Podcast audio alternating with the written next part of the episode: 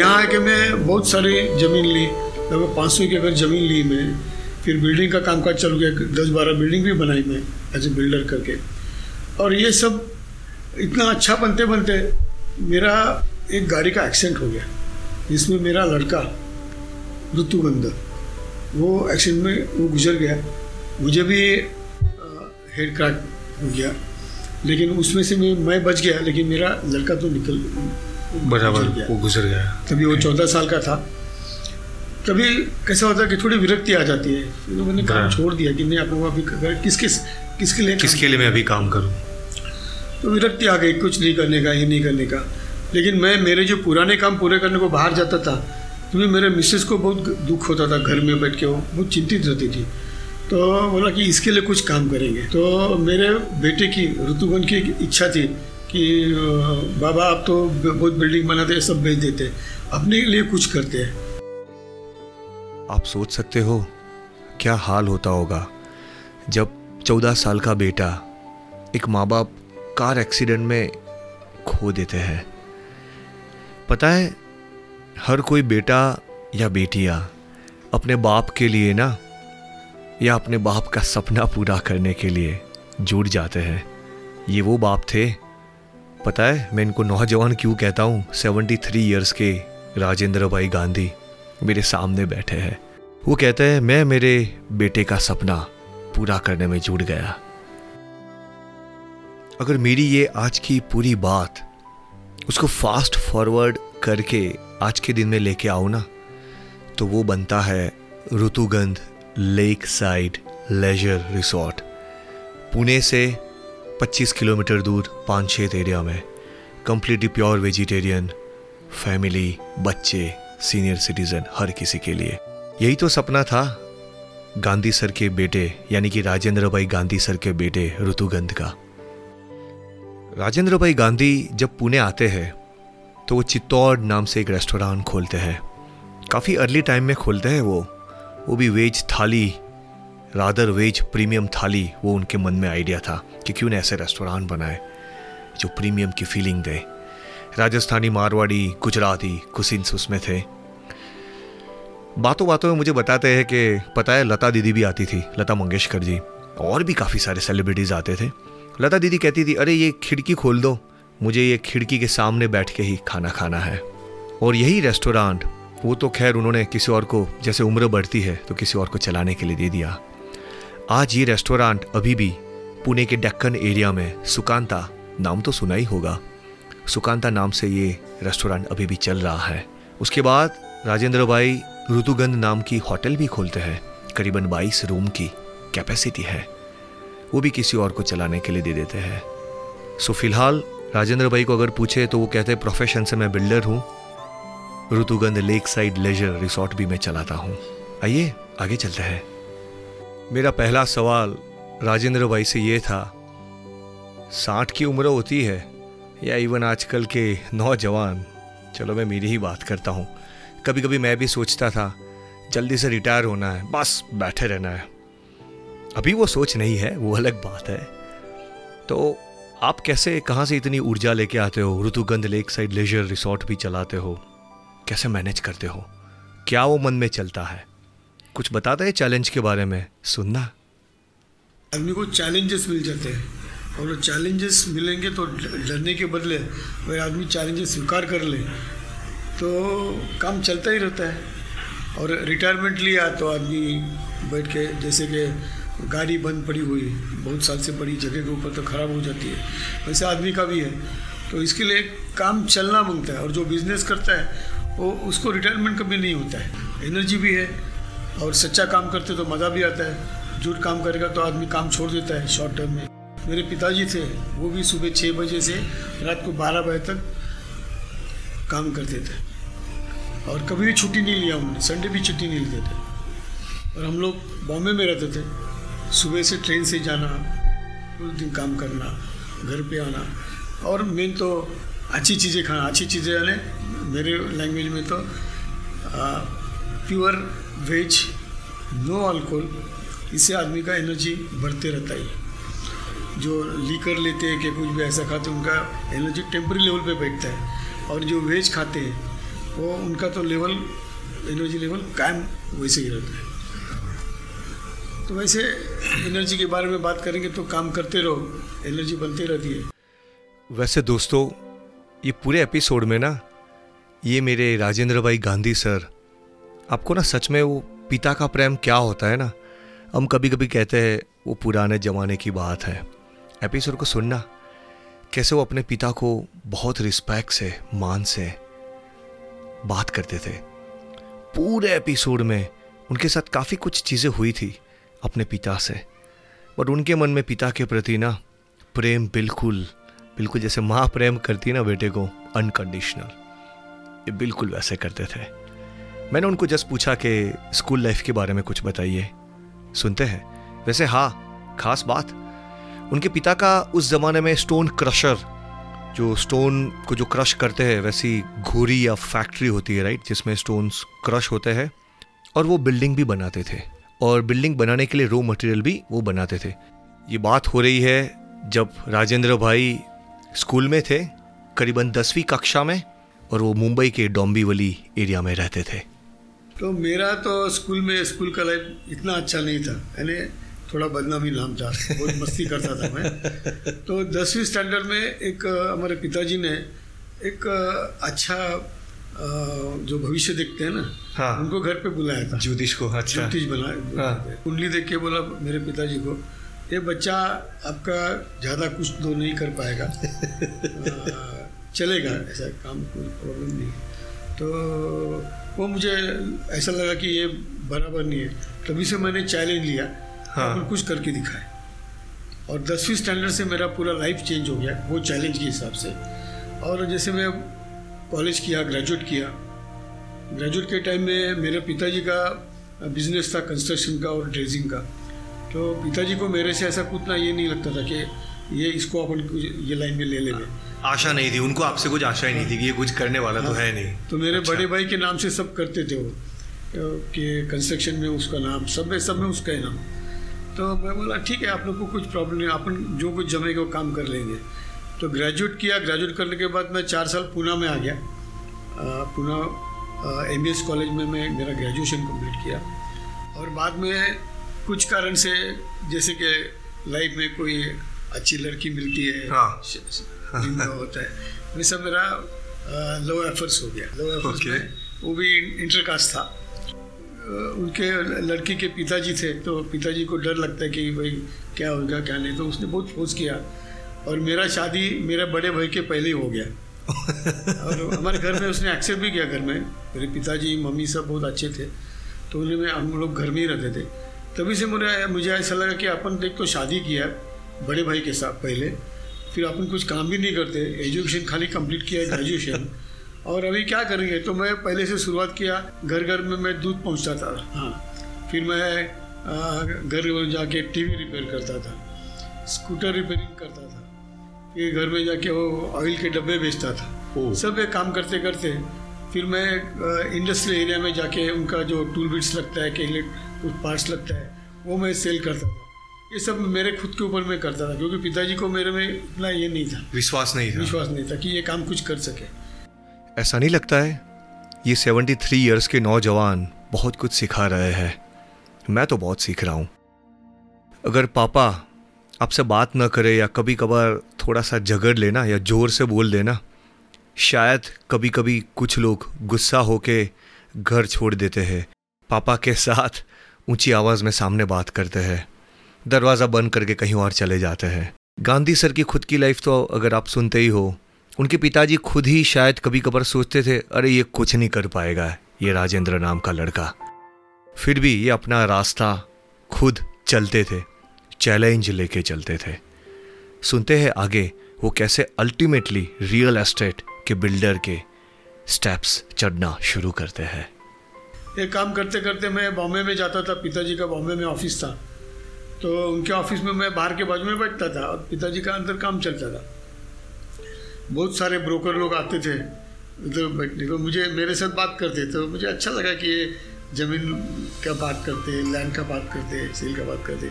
बड़ी बड़ी अमाउंट लगती है। तो अपन भी ये लाइन में जाएँगे।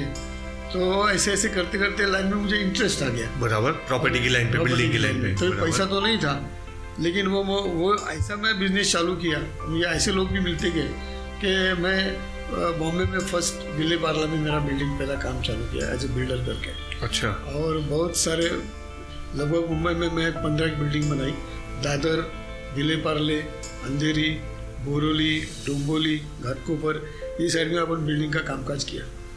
और बाद में ऐसा लगा कि अपन पूना में सीख गए तो अपन पूना में वापस जाएँगे। शादी तो हो गया था दो लड़के भी हो गए थे एक लड़की और एक लड़का। और मैं पूना में आ गया फिर रहने के लिए इधर। पूना में तेरे तभी मेरे पास कुछ काम तो नहीं था। काम चालू किया। मेरे गुरु महाराज ने मुझे आशीर्वाद दिया, बोले कि जाओ आप पूना जाओ, पूना काम करो, आपका अच्छा हो जाएगा। और यहाँ आके मैं बहुत सारी ज़मीन ली।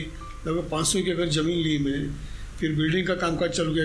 दस बारह बिल्डिंग भी बनाई मैं एज ए बिल्डर करके। और ये सब इतना अच्छा बनते बनते मेरा एक गाड़ी का एक्सीडेंट हो गया। जिसमें मेरा लड़का ऋतुगंध वो एक्सीडेंट में वो गुजर गया। मुझे भी हेड क्रैक हो गया। लेकिन उसमें से मैं मैं बच गया लेकिन मेरा लड़का तो निकल बराबर। वो गुजर गया। तभी वो चौदह साल का था। तभी कैसा होता है कि थोड़ी विरक्ति आ जाती है। तो मैंने काम। छोड़ दिया कि नहीं आप लोग अभी कर- किस किस किसके लिए किसके लिए मैं अभी काम करूँ? तो विरक्ति आ गई कुछ नहीं करने का ये नहीं करने का। लेकिन मैं मेरे जो पुराने काम पूरे करने को बाहर जाता था तो भी मेरे मिसेस को बहुत दुख होता था घर में बैठ के वो बहुत चिंतित रहती थी।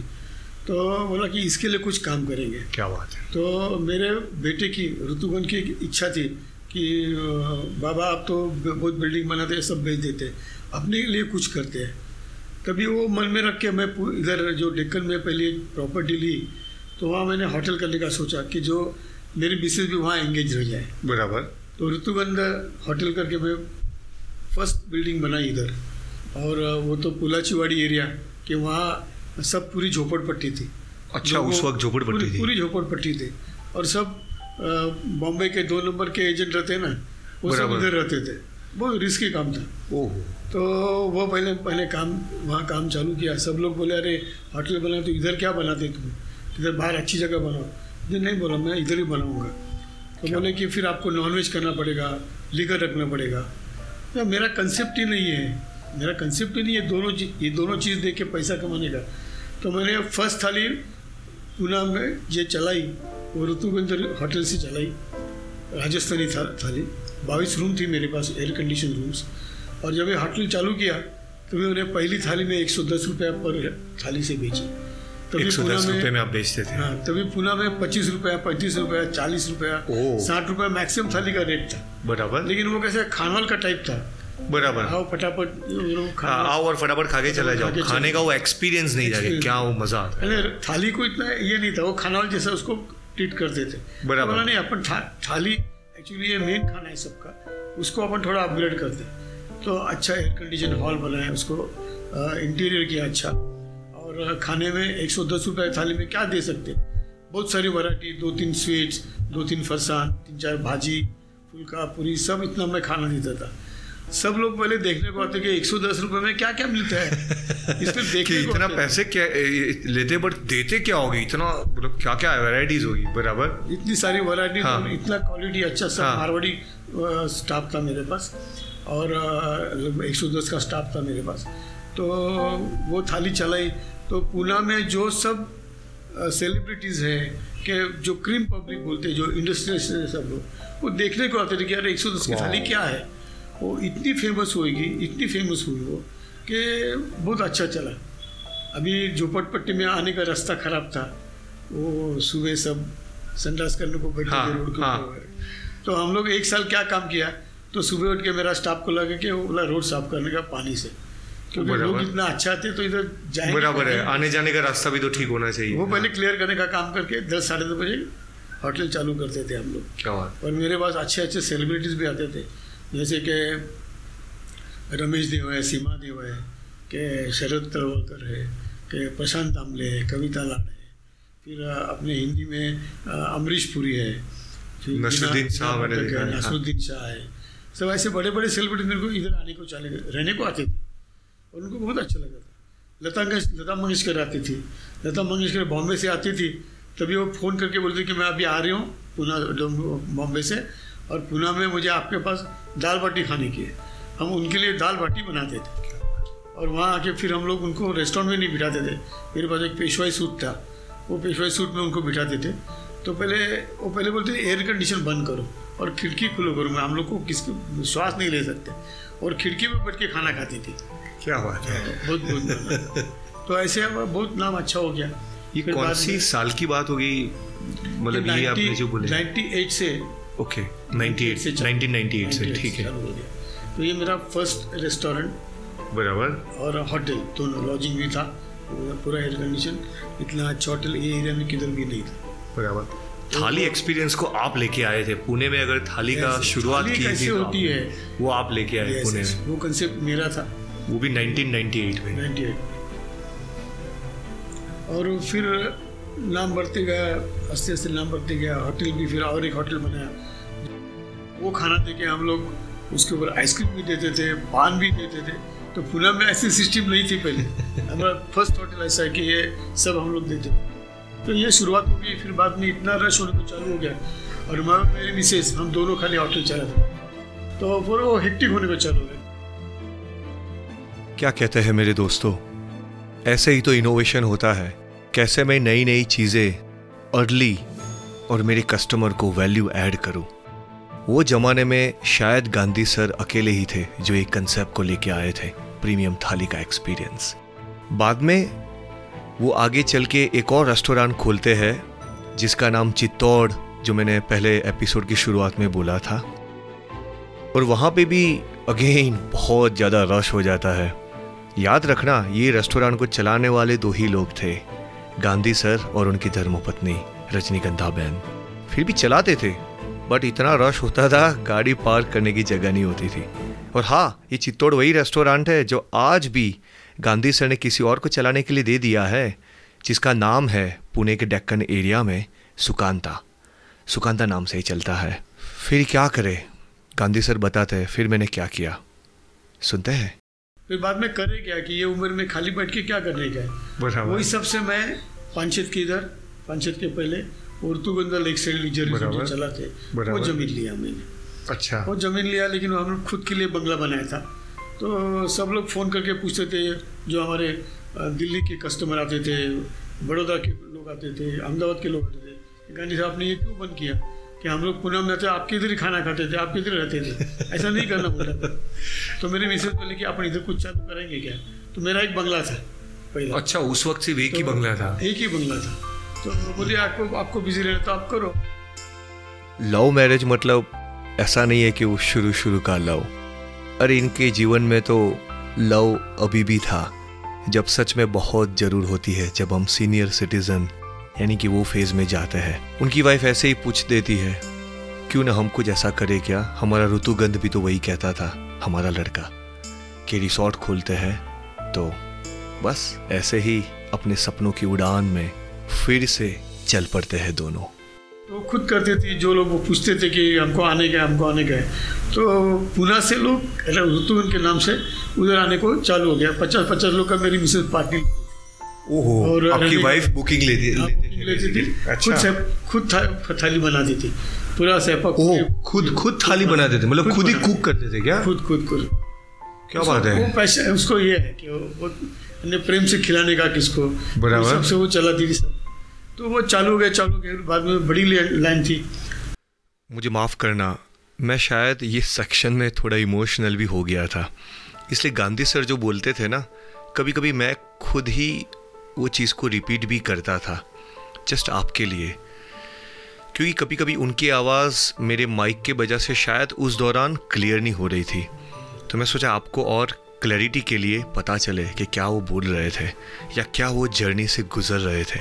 इसलिए मैं जस्ट रिपीट कर रहा था। बस वही कहना था। क्योंकि सीन कुछ ऐसा था उनकी लाइफ में या मैं भी वो सीन को देख रहा था। वाइफ कहती है कि, अरे, शुरू करो। एक बंगला तो ले लिया है। जिसको आना है रहने के लिए मैं बुकिंग उनकी लूँगी। मैं उनके लिए खाना भी बनाऊँगी, मैं उनको खिलाऊँगी। तो सोचो ना वो क्या मूवमेंट होती है। और वो भी ये दोनों नौजवान। ऑफ़ कोर्स साठ सिक्सटी प्लस या सत्तर प्लस होंगे उस वक्त। तो इसलिए मैं थोड़ा इमोशनल था। तो वो चालू गया चालू गया। बाद में बड़ी लाइन थी। तो बोला, क्या करेंगे? तो हमारे महाराज बोले कुछ चालू कर। हो जाएगा तो उन्होंने ना नारियल फोड़ा। तो बोले तू चालू कर। आपके गुरु जी ने हाँ। गुरु जी ने। तो फिर एक बंगला मैंने बनाया उधर तो जो काम करने को आते थे उसमें से एक पहले गेस्ट थे दांडेकर करके बोले मुझे आप बंगला देंगे क्या? तो मुझे मेरे मन में एक ऐसा आइडिया है कि भाई इतना अपन डेवलपमेंट करने का और इतना खर्चा करने का ज़रूरत नहीं तो अपन एक एक बंगले बेच देते हैं कि जिनको फार्म हाउस माँगता है खुद के लिए। लेकिन होता क्या कि लेने के बाद उनकी वजह से वो मेंटेन नहीं होता है। बराबर। और उनको अगर आदमी को रखने का दस पंद्रह हज़ार रुपया खर्चा करना पड़ता है कभी आते हैं और वो तो आ नहीं पाएँगे खुद मैनेज करने। हाँ, तो इसके लिए बोला कि बंगले बनाए तो हम लोग चौदह बंगला बनाए और बेच दिए हर एक के मालक आदि। अच्छा आपने चौदह बंगल, बंगलोज बनाए और फिर बेच दिए? बेच दिए। को भी आप जब भी आएँगे आप रह सकते हैं। नहीं तो उसका ऋण आपको मिलेगा। तो हम लोग शेयरिंग बिज़नेस को काम चालू किया। इतना नाम बन गया कि लोग आते थे 200 लोग रहने की प्रोविज़न है उधर। शादी अच्छा 200 लोग आ सकते हैं उतना प्रोविज़न है। स्टे कर सकते हैं। स्टे कर सकते हैं हाँ। कर सकते हैं। कुछ बंगले हैं कुछ रूम्स है एसी रूम्स वगैरह सब बनाए हैं। और वो अच्छी तरह से मतलब डेस्टिनेशन वेडिंग पूरा चला सकते हैं वहाँ पे आके 200 लोगों की व्यवस्था है खाना पीना रहना फैमिली रिसोर्ट किया है। वहाँ नॉनवेज और लीकर अलाउड नहीं करता। इसको लेडीज़ को भी सेफ़ रखता है। मैंने ये सेक्शन जानबूझ के रखा था कि वो रिसोर्ट क्या है। क्योंकि मैं खुद मेरे फैमिली के साथ हो तो वो रिसोर्ट पे बार बार गया हूँ। और वो रिसोर्ट अगर आपको देखना भी है तो उसका मैंने यूट्यूब पे एक वीडियो भी बनाया था। बीच में शौक चढ़ा था वो ट्रैवल व्लॉगर का। लकीली ये वीडियो के व्यूज़ काफ़ी अच्छे आए थे। तो देख सकते हो, उसका लिंक भी अगर not to like you know subscribe to my channel नहीं, वैसा नहीं कह रहा हूँ। अगर आप देखना चाहते हो वो रिसोर्ट सच में कैसा है तो उसका लिंक ये एपिसोड के डिस्क्रिप्शन में भी है। आपको फील आएगा कि क्या रिसोर्ट है। और कोई भी चीज़ जब हम यूज़ करते हैं ना तो वो चीज़ या वो प्रोडक्ट या वो सर्विस, वो बनाने वाले फाउंडर कैसा है? हमने तो पूरी फाउंडर की स्टोरी सुनी बट उनकी ये जो सर्विस जो देते हैं, ऋतुगंध रिसोर्ट की, आप उसका रिसोर्ट का वीडियो देखिए। और हो सके तो उनको मिलना। सैटरडे, संडे तो पक्का मिलता है, जितना मैं जानता हूँ। सो जाइए, रिसोर्ट में जाइए, फ्रेश होके आओगे। पुणे से 25 किलोमीटर दूर। फिर मेरा उनसे एक सवाल था कि आप स्टाफ को कैसे रिटेन करते हो? जब इतना बड़ा रिसोर्ट चलाते हो। बड़ी चैलेंज है ना आजकल तो। हाँ। हम उनको स्टाफ क्या हमारे घर के लड़के हैं। बराबर। जब ये होटल चालू किया तभी से सेम स्टाफ मेरे पास है। मतलब वो यहाँ रह जैसे के- घर जैसे लड़के हैं सब फैमिली है हमारा। मतलब वो लोग यहाँ रह के उनका पूरा का पूरा पैसा वहाँ जाता है मतलब उनका घर वहाँ चलता है। बहुत गरीब रहते हैं बहुत गरीब रहते हैं। अपने को जो माँगता है खाना मिलता है गरम गरम मैडम पूछती है आपको ये खाओ ये खाओ हाँ, स्टाफ हाँ। भी बोलता है और हाँ। जो माँगता है वो अपने को गरम गरम चीज़ खाने को मिलती है बराबर। तो ऐसे लेडीज़ के ग्रुप आ जाते हैं हमारे इधर रहने के लिए क्या बात है इवन थर्टी फ़र्स्ट दिसंबर जो थर्टी फ़र्स्ट नाइट हाँ, होता है हाँ। तभी नॉर्मली क्या होता है कि थर्टी फ़र्स्ट में नाच गाना धमाल ना- नाच गाना धमाल होता है पार्टी होता है पार्टी हाँ। होता है और लिकर होता है हाँ। नॉनवेज होता है सब जंक फ़ूड होता है हमारे इधर हम लोग जो हमारा जो प्रोग्राम का नाम ही है दारू बिना नशा। दारू बिना नशा क्या बात है। नशा करना है लेकिन दारू के बिना नशा आप कराते हो। Yes you can enjoy without without without liquor अच्छा। पूरा वेश रात को बारह दो बजे तक हम लोग का नाच गाना इवेंट सब चलता है। लोग बहुत इंजॉय करते हैं। लेडीज़ लेडीज़ भी आ जाते हैं। आपकी ये के सफ़र में आ, आपको पर्सनल जर्नी में मे बी शायद आपकी वाइफ जिनका नाम रजनीगंधा मैडम है राइट रजनीगंधा ताई मैं बोल सकता हूँ। उनका कैसा स- आपको सपोर्ट रहा था ये ऋतुगंध तक पहुँचाने में आपको? मैं बोलूँगा कि जब ये मेरा एक्सीडेंट हो गया। हाँ आपका जब एक्सीडेंट हुआ था और कार एक्सीडेंट हुआ था हाँ। मेरा लड़का ऋतुबंध जो गुजर गया उस तो तभी हम लोग बहुत बहुत बुरे कंडीशन में थे। वो भी मैं भी और मेरी बेटी भी। लेकिन कैसे कि अपन कुछ साल काम करते और चालीस पिस्तालीस के बाद अपना लड़का साथ में काम में आता है और वो सब काम चलाता है। बराबर? अपन उसकी हिसाब से तैयारी करते हैं सब कि लड़के को अपन कुछ दे देंगे और अपने साथ वो भी बिज़नेस में आ जाए। वो गुजरने के बाद फिर अब ये किसके लिए करूँ सब मैं? मेरे मन में है कि क्या करने का ये सब। लेकिन मेरी वाइफ जो है वो हाउस वाइफ उसका कुछ भी बैकग्राउंड बिज़नेस का नहीं समझे ना? सीधा सादा काम करने वाली हाउस वाइफ बच्चों का ख्याल रखने वाली, मेरा ख्याल रखने वाली। लेकिन जब जहाँ मैं यहाँ टूट गया जैसे लड़का गया वैसे तो खाने को खाना लगा के मेरे साथ काम किया। फुल सपोर्ट उसने काम किया। फुल सपोर्ट घर का भी काम देखती थी और ये भी काम देखती थी। ये सपोर्ट किया, इसके लिए मैं ये बिज़नेस में आ सका। नहीं तो ये पॉसिबल ही नहीं। है मेरे से ज़्यादा अच्छा काम करती। किसी की निंदा तो मैं नहीं कर रहा हूँ, लेकिन कभी कभी ना बहस हो जाती है ना। वर्किंग वाइफ हाउस वाइफ दोनों अपनी जगह है। लेकिन कभी कभी वो वर्किंग वाइफ को शायद कुछ कुछ लोग बहुत ज़्यादा इम्पोर्टेंस दे देते हैं। यहाँ पे इनसे जब मैं बात करता हूँ ना तो कहते हैं कि वो मेरे से ज़्यादा काम करती है। यानी राजेंद्र भाई खुद कहते हैं कि जब मैं टूट गया था ना तो ये रजनीगंधा आई थी मेरे पास। हम करेंगे। यही तो दिखता है पूरी इनकी खुद की स्टोरी में। रजनी बहन उनके साथ रहता है। हर चीज़ कोई बिज़नेस का बैकग्राउंड नहीं, लेकिन उनके साथ ना कंधे से कंधा मिला के सपोर्ट करती थी राजेंद्र भाई को। मेरी वाइफ भी तो हाउस वाइफ है। मैं तो गर्व से कहता हूँ, वो मेरे से ज़्यादा काम करती है। वही तो संभालती है मेरे फैमिली बच्चों को। जस्ट दो मिनट के लिए मेरी खुद की स्टोरी शायद आपको बोल दी। तभी तो मैं आपके साथ बात कर पाता हूँ। इतनी अच्छी स्टोरीज इतने अच्छे लोगों की कहानी आप तक पहुँचाता हूँ। मैं फिर गांधी सर को, यानी राजेंद्र भाई को, उनके वापस से वो मोमेंट में लेके जाता हूँ। जब वो मुझे बताते थे कि मैंने तो फिर मुंबई में आके तेरह चौदह बिल्डिंग खड़ी कर दी, लेकिन वो तो उससे पहले अपने पापा की जस्ट दुकान के आगे जस्ट बैठते थे, क्योंकि शायद उनका ज़्यादा इन्वॉल्वमेंट होता नहीं था उनके पापा के साथ। सब उनके बड़े भाई के नाम पे बिज़नेस होता था। इनको खुद से आइडेंटिटी बनानी थी अपनी। तो ऐसे कैसे हो गया? आपके पास पैसे थे क्या? तो उस सवाल का जवाब उनसे आप सुनते हैं। कुछ था नहीं मेरे पास, और पापा के कुछ लेने का नहीं था। मुझे पास बहुत पैसा बहुत तो आदमी अभी जो ऐसे एक ऐसे मिल गए। अच्छा आपको ऐसे आदमी मिल गए आर्किटेक्ट हाँ। सामने से। उधर आके बैठे थे ना मैं ज़मीन लैंड का तो मुझे समझ था कि इधर लैंड है उधर लैंड है आपको ज़मीन का तो नॉलेज था ज़मीन का तो ज्ञान था। अच्छा नहीं था बिल्कुल नहीं था। तो अच्छा मैं खुद निगोशिएट करता था मैं वकील के पास जाता था मैं आर्किटेक्ट के पास जाता था। सब ऐसे में बात करते करते सब सीख गया मैं अच्छा। मैं कोई सिविल इंजीनियर नहीं मैं तो ग्रेजुएट विद इकोनॉमिक्स हूँ। अच्छा। और नॉर्मली कंस्ट्रक्शन लाइन में बिल्डर लाइन में तो ऐसे ही होता है। जो बिल्डर बनते हैं ना वो कभी सिविल सिविल इंजीनियर नहीं रहते। बराबर। वो रहते वही बिल्डर बन सकते हैं। हाँ, वो बिल्डर बनते हैं और उनके बाद फिर आर्किटेक्ट काम करते हैं सिविल काम करते ऐसा बराबर। नहीं होता है। तो मैं जाता था मेरे इधर वो कोई आते बाहर के ब्रोकर जब ये हमारे पिताजी ने उनको बोलते कि नहीं मेरे को ज़मीन में इंटरेस्ट नहीं है। तो मैं बोलना चलो अपन जाके देख के आते तो मैं जाता था उनके साथ। वो मालिक के साथ कैसा डिस्कस करने का क्या करने का। वो बात में आस्ते आस्ते जम गया कि ज़मीन में क्या क्या होता है। प्रॉपर्टी कार्ड यानी क्या होता है? सात बार यानी क्या होता है? वो करते करते ऐसे आदमी मिले कि चलो एक कॉर्पोरेशन का ग्रुप आ गया मेरे पास बॉम्बे कॉर्पोरेशन का। सब इंजीनियर्स लोग थे। कोई बिल्डिंग बनाने का है सोसाइटी बारह लोग का बिल्डिंग बनाने का है। अच्छा कॉर्पोरेशन वाले आए और उनको बिल्डिंग बनाना हाँ उनका एम्प्लॉयज़ का एक सोसाइटी बनाने का। अच्छा उनके एम्प्लॉयज़ का सोसाइटी बनाना का। तो मैं विले पार्ला में एक प्रॉपर्टी दिखा था बहुत बेकार एरिया थी। दिखाया कि वो ये ये प्रॉपर्टी है आपको मोटा तो मैं कला के देता हूँ। तो वो भी यानी सर्विस क्लास के लोग थे तो बोले अपना बजट में बैठता है। तो ये मेरी शुरुआत हो गई कि वह मेरे पास पैसा तो नहीं था हाँ? मालिक के पास मेरा लॉन्ड कॉस्ट लैंड कॉस्ट तक की हो गया था। क्या था? मैं नहीं समझा। लैंड कॉस्ट लैंड कॉस्ट अच्छा आपका ज़मीन की ज़मीन की जो प्राइस है उतना तो पैसा आपके पास था नहीं। अब खरीद तो सकते नया तो बना नहीं सकते थे। लेकिन पैसा कितना देने का वो नक्की हो गया था हाँ?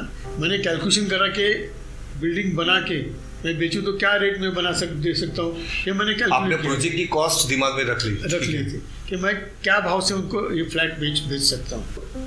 पैसा नहीं। ग्रुप तैयार है मालिक भी तैयार है। Architect भी थे आपके पास। भी तैयार है सब तैयार हो गया। और सब इंजीनियर्स थे। तो इंजीनियर्स तो कॉर्पोरेशन में प्लान पास करने का मुझे कुछ प्रॉब्लम नहीं था। तो ज़मीन रॉ रॉ रॉ ज़मीन थी एकदम बिल्कुल। तो मालिक से बात करके मालिक ज़मीन के मालिक से। ज़मीन। के मालिक मैं खुद वकील और लेने वाले समझा ना? तीनों का एक एग्रीमेंट बना है समझा ना? हाँ। मालिक के साथ एग्रीमेंट दिया मालिक के साथ उसको खाली पाँच हज़ार रुपया एडवांस दिया।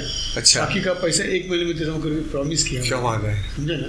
एग्रीमेंट किया। वो एग्रीमेंट के ऊपर मैं सोसाइटी के बारे में एग्रीमेंट किया मैं और तो उनके पास से मेरे पास पहला इतना पैसा आ गया कि ये पैसे से जो कुछ प्रॉब्लम नहीं हो गया उसमें वो पैसे मेरे काम चालू बोले मतलब आपको सोसाइटी के फ्लैट से इतने पैसे आने लगे आने कि लगे। आपको जो लैंड ओनर को जितने पैसे देने थे उसका कोई प्रॉब्लम रहा ही नहीं। रहा नहीं। और एक लाख का कंस्ट्रक्ट का खर्चा करूँ मैं तो एक लाख में दो लाख का बिल बनता था। तो दो लाख मुझे आता तो मैं आकर बिल्डिंग पूरा करके कभी भी निकल गया। वो मेरा फ़र्स्ट बिल्डिंग वहाँ से आपने और वहाँ से मेरा पैसा भी आ गया। पहला कार लिया मैंने वो स्टैंडर्ड हेरोल का साढ़े तीन हज़ार रुपये में। कहते हैं ना रास्ता ढूंढना होता है। वैसे ही राजेंद्र भाई ने उस जमाने में भी रास्ता ढूंढ लिया। उसकी आवाज़ में ना पीछे से एक मंद मंद हँसी भी थी और वो प्राउडी मोमेंट भी थी। कि कैसे वो बिना पैसे पहली बिल्डिंग खड़ी करते हैं और प्रॉफिट के साथ बेचते हैं। और वो पहली कार की खुशी किसको नहीं होगी? आगे चलते हैं। तो वहाँ से मेरा बिज़नेस चालू हो गया। फिर मैं जहाँ बड़े बड़े बिल्डर जाते हैं लेकिन काम नहीं ले सकते। हाँ। ऐसे ज़मीन में मैं घुसने को वहाँ पे आप पहुँच जाते थे। तो दादर में मैंने कैटल रोड वीर सावरकर मार्ग वो बहुत वीर सावरकर मार्केट दादर में बहुत। बड़े बड़े बिल्डर आके गए थे। वहाँ एक इंडस्ट्री थी और एक वहाँ एक टेनेंट था टेनेंट है ने वैसे घुसा हाँ। हुआ। तो बड़े बड़े बिल्डर आके जाते थे लेकिन वो सब प्रॉब्लम लेके निकल जाते थे।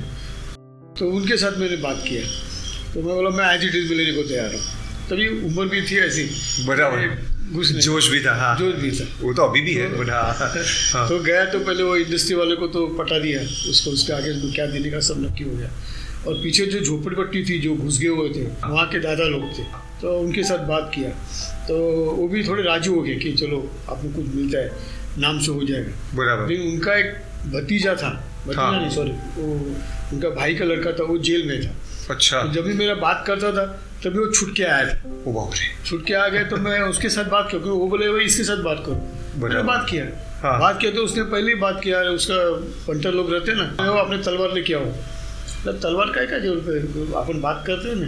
तो वो उधर संडास था वो संडास के अंदर तलवार रखते थे। तो दादागिरी की बात दादर की वाड़ी वाड़ी लोग ना सब वाड़ी लोग। हाँ हाँ दादर के बाड़ी लोग दादर हाँ। के सब वाड़ी लोग पूरे। तो वो ऐसा आ गया। तो मतलब आप क्या करने वाले थे? आप वहाँ पे स्कीम बनाने वाले थे और पीछे थे। झोपड़पट्टी थी। हाँ। इसलिए उनको उनको उनको बेसिकली अच्छा नहीं लगा था झोपड़ा था। अच्छा। लेकिन वो घुसा हुआ। ज़बरदस्ती कब्जा करके बना हुआ। बराबर है तो वो आपको बनाने नहीं दे रहा था स्कीम हाँ। आपका ये सब हो गया बट वहाँ पे अट, अट, अट, आपकी बात अटक गई थी। हाँ। तो आप बना मालिक मालिक भी पाँच मालिक थे एक एक पूना में। अच्छा ज़मीन के मालिक। ज़मीन के मालिक। ओ। और तीन उधर एक एक बहन और दो भाई और तीसरा भाई इधर। बराबर। तो उनका आपस में कुछ नहीं जमता था। अच्छा। सब अलग अलग बेचारे अलग अलग सबको सेटिंग करा के तो आपने वो पाँचों मालिक को पहले एक कराया, कराया। और उनको मनवाया तब ये झोपड़ी आ गई। तो झोपड़पट्टी वाले तलवार लेके आ गए तलवार वो सीन हो गया। तभी मैंने उसके साथ ऐसा बात किया कि वो बोला कि ठीक है आप बोलते हैं तो ऐसा करते वैसा करते तो आपने उनको मनाया मतलब हाँ, वो पटाते पटाते जो मेन था जो जेल से छूट गया हाँ। वो वापस जेल में गया। अच्छा उसी तरह अच्छा कुछ और कारण से उसको जेल में जाना पड़ा। जेल में जाना पड़ा। तो- तो, अच्छा। बाकी उसके अंकल वगैरह थे तो बन गए सब लोग। कुछ प्रॉब्लम हो गया। तो वह मेरा पहला बिल्डिंग वहाँ बन गया। सात माले की बिल्डिंग तो बन। ये आपका पहला बिल्डिंग बनाने तक की जर्नी थी। बिना पैसे आपने कैसे बिल्डिंग खड़ा किया? ये बता तो चलो वो बिल्डिंग पहले बनाई बड़ी बिल्डिंग थी। सात माले की बिल्डिंग थी।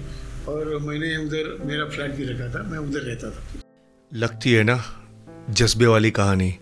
कोई अगर आपको कह दे कि मैं तलवार लेके आ रहा हूँ और सच में तलवार लेके आ जाए क्या होगा? ये कहानी में मैंने राजेंद्र भाई का वो माइंडसेट देखा उनको करना था। जो करना था वो पहले से सोच के ही बैठे थे। जो सो जो हो जाए। ये उनका पहला बिल्डिंग का प्रोजेक्ट था। और नीचे बैंक को जगह दिया था वो बैंक अभी तक तो उधर है बराबर। रेंट मुझे मिलता है। बराबर बराबर। फिर बाद में वो दादर में सब मेरे इतना अच्छा। नाम हो गया।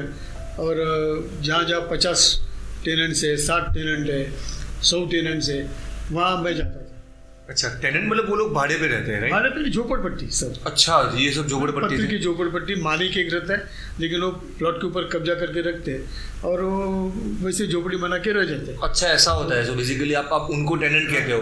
मतलब एक ज़मीन है किसी की ज़मीन है लेकिन वहाँ पे झोपड़पट्टी आके कब्जा कर लेती है फिर आप वहाँ पे बेसिकली प्रोजेक्ट्स बनाते थे आप और फिर धीरे धीरे उनको बेच देते थे। तो वैसे कि और सब रहते झोपड़पट्टी वाले सब गुंडागिरी वाले हाँ हाँ हाँ हाँ हाँ हाँ। मैं जाता हाँ, था वैसे तो ताबा लेना हाँ अच्छा। लेकिन सबका विश्वास मेरे ऊपर आता था। तो वो उधर के झोपड़पट्टी वाले के टेन में लोग बोलते थे आप गांधी सबको काम दे दो तो हम उनको सब काम करेंगे नहीं तो नहीं देंगे। फिर आपको अपना काम मिलने मुझे मुझे आपको काम मिलते रहेंगे और वैसे दस बारह बिल्डिंग उधर ही बनाएँगे दादर स्टेशन के नज़दीक हिंदू कॉलोनी में दो बिल्डिंग बनाई। वीर सावरकर रोड के ऊपर चार बिल्डिंग बनाई। ऐसा मुझे काम मिलते गए विश्वास से लोग आते थे काम चलते रहा काम चलते रहा।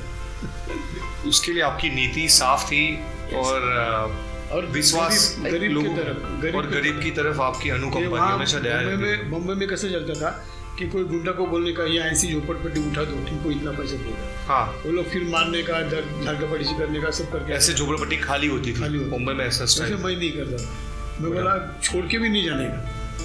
आपको मैं पैसा दे सकता हूँ लेकिन पैसा लेके जाना नहीं आपको घर बनाओ। बाद में आपको मनता तो बेचो। तो वो विश्वास के हिसाब से तो उनको साथ में लेके चलते थे कि भाई तू यहाँ रुक झोपड़पट्टी वालों को बोलते भाई तुझे भी कहाँ जाने की ज़रूरत नहीं है? मैं तेरा भी पैसा ख्याल रखूँगा। हाँ। मैं तुझे पैसे देके भी दफ़ा नहीं करूँगा। तू यहाँ पे रुक तेरे लिए फ्लैट भी बनेगा। बाद में तेरे को बेचने का तो मन में नहीं बैठता कि किसके पैसा देके नीचे खाली करो। लगती है ना ये गांधी सर की अलग सी उनकी स्टाइल। धंधा करने की। प्रॉफिट तो कमाते थे, लेकिन वो झोपड़पट्टी वालों को लोग भगाते थे। ये कहते थे, मैं तुम्हारे लिए घर बनाऊँगा। चाहे तो बाद में किसी और को बेच देना, लेकिन कहीं जाने की ज़रूरत नहीं है। मुझ पे रख भरोसा। वो इन लोगों से भरोसा जीतते थे, बात करते थे।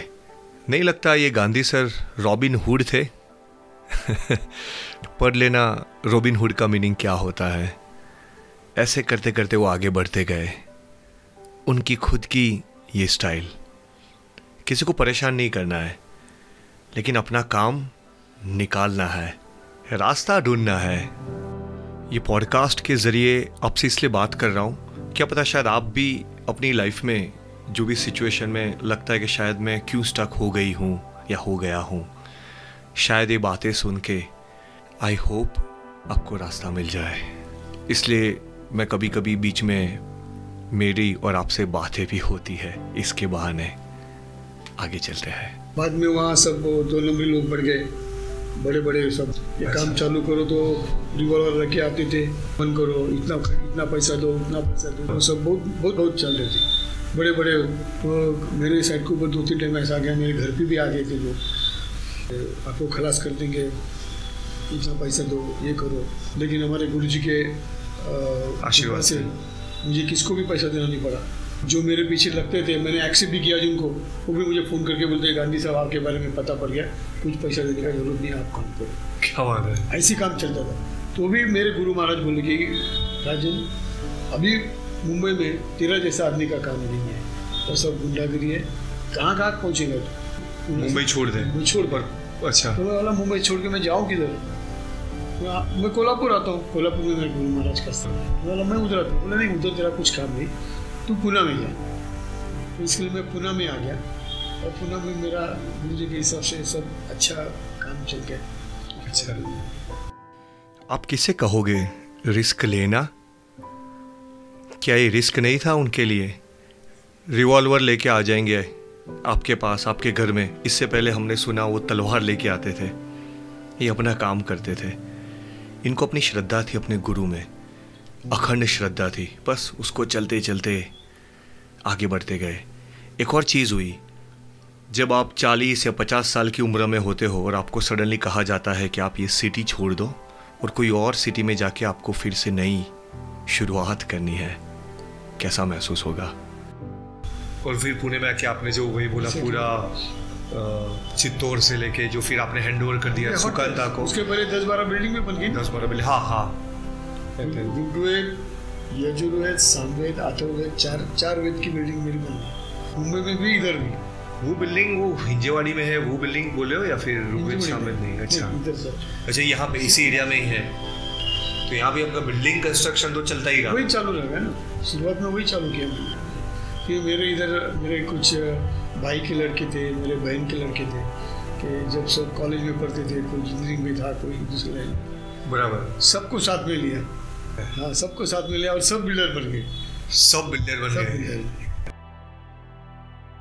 जब मैं गांधी सर से ये बात कर रहा था तो मेरे मन में पता नहीं फिर से वही का वही सीन चल रहा था कि लोग आपके घर में आके रिवॉल्वर दिखाए, तलवार लेके आ जाए, आपको बिज़नेस करना है। आपके घर में और कोई है नहीं, आप दो ही लोग हो, पति और पत्नी। बट वो अपने काम में लगे होते हैं। तो मैंने ऐसे ही फिर से पूछा कि, गांधी सर, मुझे अभी भी वो सीन दिखाई देता है। पता नहीं आपने कैसे हैंडल किया था? तो वो मुझे जवाब देते हैं कि वो तो एक ही सीन था। और भी बहुत कुछ हुआ है मेरे साथ।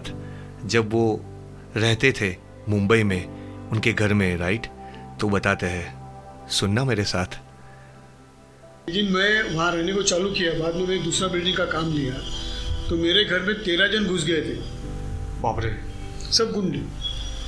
मेरी वाइफ मैं और मेरे बूढ़े अंकल और आपके घर में घुस गए घर में थे। कैसे बिल्डिंग बना रहा है तुम यहाँ पे क्यों नहीं यहाँ और एक जगह काम चल रहा था। बोले कि वो काम बंद कर दे तो बोले मुझे आपको इतना पैसा चाहिए।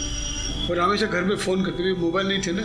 हाँ, घर में हाँ। फ़ोन करते हुए मेरे वाइफ को बोलते कि तुम्हारा हस्बैंड को बोलो तुम्हारा टाइम ख़त्म हो गया है। पैसा कल नहीं मिलेगा तो उसको ख़त्म कर देंगे। उनको मालूम है वो किधर जाता है क्या करता है उसका ऑफ़िस किधर है सब मालूम है। ऐसे बात करते थे। हाँ, तो तभी भी मैं मैं नहीं डरता था बिल्कुल। तो एक टाइम वो लोग घर में घुस गए। बोले मैं जात का खाटी खूँ मैं खांडोली करके खरा खलास कर दूँगा। मुझे पैसा चाहिए। ऐसे सब निकल गए कोर्ट में केस चलती थी बहुत दिन। अच्छा अच्छा फिर आप थोड़े थोड़े तभी बाद में गुरुजी बोले कि अभी ये मुंबई सब यहाँ से- आप निकल जाओ। कुछ ज़रूरत नहीं पैसे कमाने की इतना तेरे बहुत मिलने वाला। बताओ इसके लिए फिर हम लोग उधर से निकल गए। पर आपको मैं अभी अभी मैं जैसे एक वर्ड याद कर रहा हूँ जब एक स्कूल लाइफ थी ज्योतिष कहता है कि कुछ करेगा नहीं और अभी यहाँ पे हो। तो आप मैं तो चालीस का हूँ। तो आप आजकल के नौजवान जो होते हैं, तीस, चालीस के, उनको, मैं आपकी स्टोरी देख के लगता है कि कुछ भी हो सकता है। आजकल कैसे कि आदमी सोचता ना कि अरे, क्या लाइफ है? कभी खत्म होगा, कुछ पता नहीं पड़ता है। एंजॉय करो मज़ा करो। ऐसा नहीं करना चाहिए। आप एंजॉय करते भी कुछ हो सकता है। ऐसा तो बात नहीं है ना। तो इसके लिए एंजॉय करके आप क्या क्या, अरे आगे की क्या सोचते हैं कि आप बाद में क्या होगा तो क्या क्या हो सकता जब तक आप जीते हैं बराबर अच्छा काम करो मेहनत करो। बराबर आजकल का जो आदत बन गया ना कि थोड़ा काम ये मिल गया तो पार्टी करो ये करो वो करो। छुट्टी माँगता है ये माँगता है। लाइफ भर में मैं और मेरे मिसेस ने और मेरे पिताजी ने संडे को भी कभी छुट्टी नहीं लिया है। संडे को भी काम करते हैं। काम करते रहो और चैलेंज लो। चैलेंज लेगा तो आदमी कुछ बड़ा होता है। चैलेंज मिला तो उससे भागने का नहीं। कोई चीज़ ऐसी नहीं कि नहीं हो सकती। कोई भी चीज़ हो सकती है हमारे गुरु महाराज ने बोला है। करो करेंगे। तो होता है ऐसा कुछ नहीं। थोड़े सीनियर सिटीजन हो साठ पैंसठ कुछ लोगों की मजबूरी भी होती है। उनको घर में रहना भी पड़ता है घर का भी ख्याल रखना पड़ता है। तो मे बी उनसे वो भी आपसे कुछ सर्विस क्लास जो होता है सर्विस तो उनको वैसा आगे काम करने का तो होता नहीं क्योंकि हाँ उनको रिटायरमेंट तो मिल जाता है। बाय फोर्स रिटायरमेंट और इतना साल की उनकी जॉब से उनको आदत बन जाती है। हाँ। एक ये बनता है कि भाई इतने बजे सुबह अपने को जाने का अपने को ये काम रूटीन फिक्स होता है। रूटीन बनता है। और ये काम के बाद अपने को शाम को घर आने का है। घर में अपने को क्या थोड़ा कुछ चीज़ें लाने का है घर में थोड़ा बैठने का टीवी देखने का है वो। उसमें आदमी क्या होता है वो आदत बन जाती है उसकी। तो उसके थोड़ा बाहर पढ़ना होता है। और रिटायरमेंट के बाद भी अब कुछ ऐसा काम करो करोगे जो आप एंगेज हो जाए बिज़ी हाँ, नहीं तो फिर वो जंग लगता है। बॉडी को भी जंग लगता है। उसमें एंगेज रहना होता है। कुछ काम को घर का भी काम बहुत होता है। जो बच्चों के बच्चे हैं छोटे छोटे बच्चे हैं वो भी संभालना बहुत काम होता है। बराबर करेक्ट लेकिन आपके बच्चों को भी ये मालूम होना माँगता है कि मा- अपने माता पिताजी ओल्ड उनको भी वैल्यू होनी चाहिए कि होनी मेरे माँ बाप तो उनको भी कभी चांस मिलना है। कि कुछ उनका भी खुद का जिया जिया लगे तो बराबर वो नहीं सोचते तो उन्हें अपन खुद सोचना माँगता है। पैसा भी थोड़ा जमा करके रखो। बराबर। सब मत देखे रखो। जाते जाते गांधी सर मुझे अपने पिता के बारे में कुछ सिखा के जाते हैं। सुनना। और हो सके ना तो ये सुनने के बाद आप जहाँ पे भी हो, अपने पापा को ना अगर साथ में रहते हो तो गले लगा देना। मेरी बात करूँ तो मेरे पापा को हर दिन पता होता है, या हर वीकेंड को तो खास पता होता है कि मैं आज किसके साथ पॉडकास्ट करने वाला हूँ। वो मेरी हर बात में रस रखते हैं। अगर न भी रखते हो ना आपके केस में, ऐसे ही बता दिया करो। वो दिल से ना बहुत चाहते हैं आपको। मैं बोलूँ ना कि आपको जिससे मेरा शादी हो गया मेरा हाँ। ग्रेजुएशन हो गया। अभी ग्रेजुएशन होने के बाद तक पिताजी ने तो घर में मेरे को रहने को जगह दिया है। ऐसे नहीं बोले तू इंटर पास किया है बड़े भाई की पहले शादी किया है तू नौकरी नहीं करता है धंधा नहीं करता है कुछ नहीं करता है। हाँ। तो तू घर में कैसा है? तू शादी किया तो तू तेरा दिख रहा ऐसा नहीं बोले। आ जाओ। लेकिन मुझे शर्म आ गई कि भाई मैंने ये सब करके भी मुझे मेरा माता पिता ने मेरे घर में रखा है। तो कितना सा तो मैंने रिक्शा का भी लाइसेंस निकाला। लाइसेंस निकल हाँ अगर कुछ नहीं कर पाया तो मैं रिक्शा चलाऊँगा। लेकिन मैं मेरे मम्मी पापा को पैसे के लिए तंग नहीं करूँगा।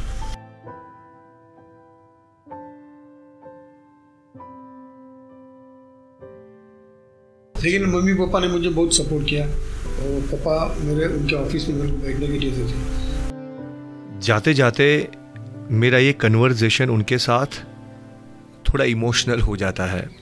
तो ऐसे ही वो अचानक बताने लगता है कि पता है दिव्येश जब हमारा एक्सीडेंट हुआ था और हम लोग जब हॉस्पिटल में थे तो वो सीन कैसा था?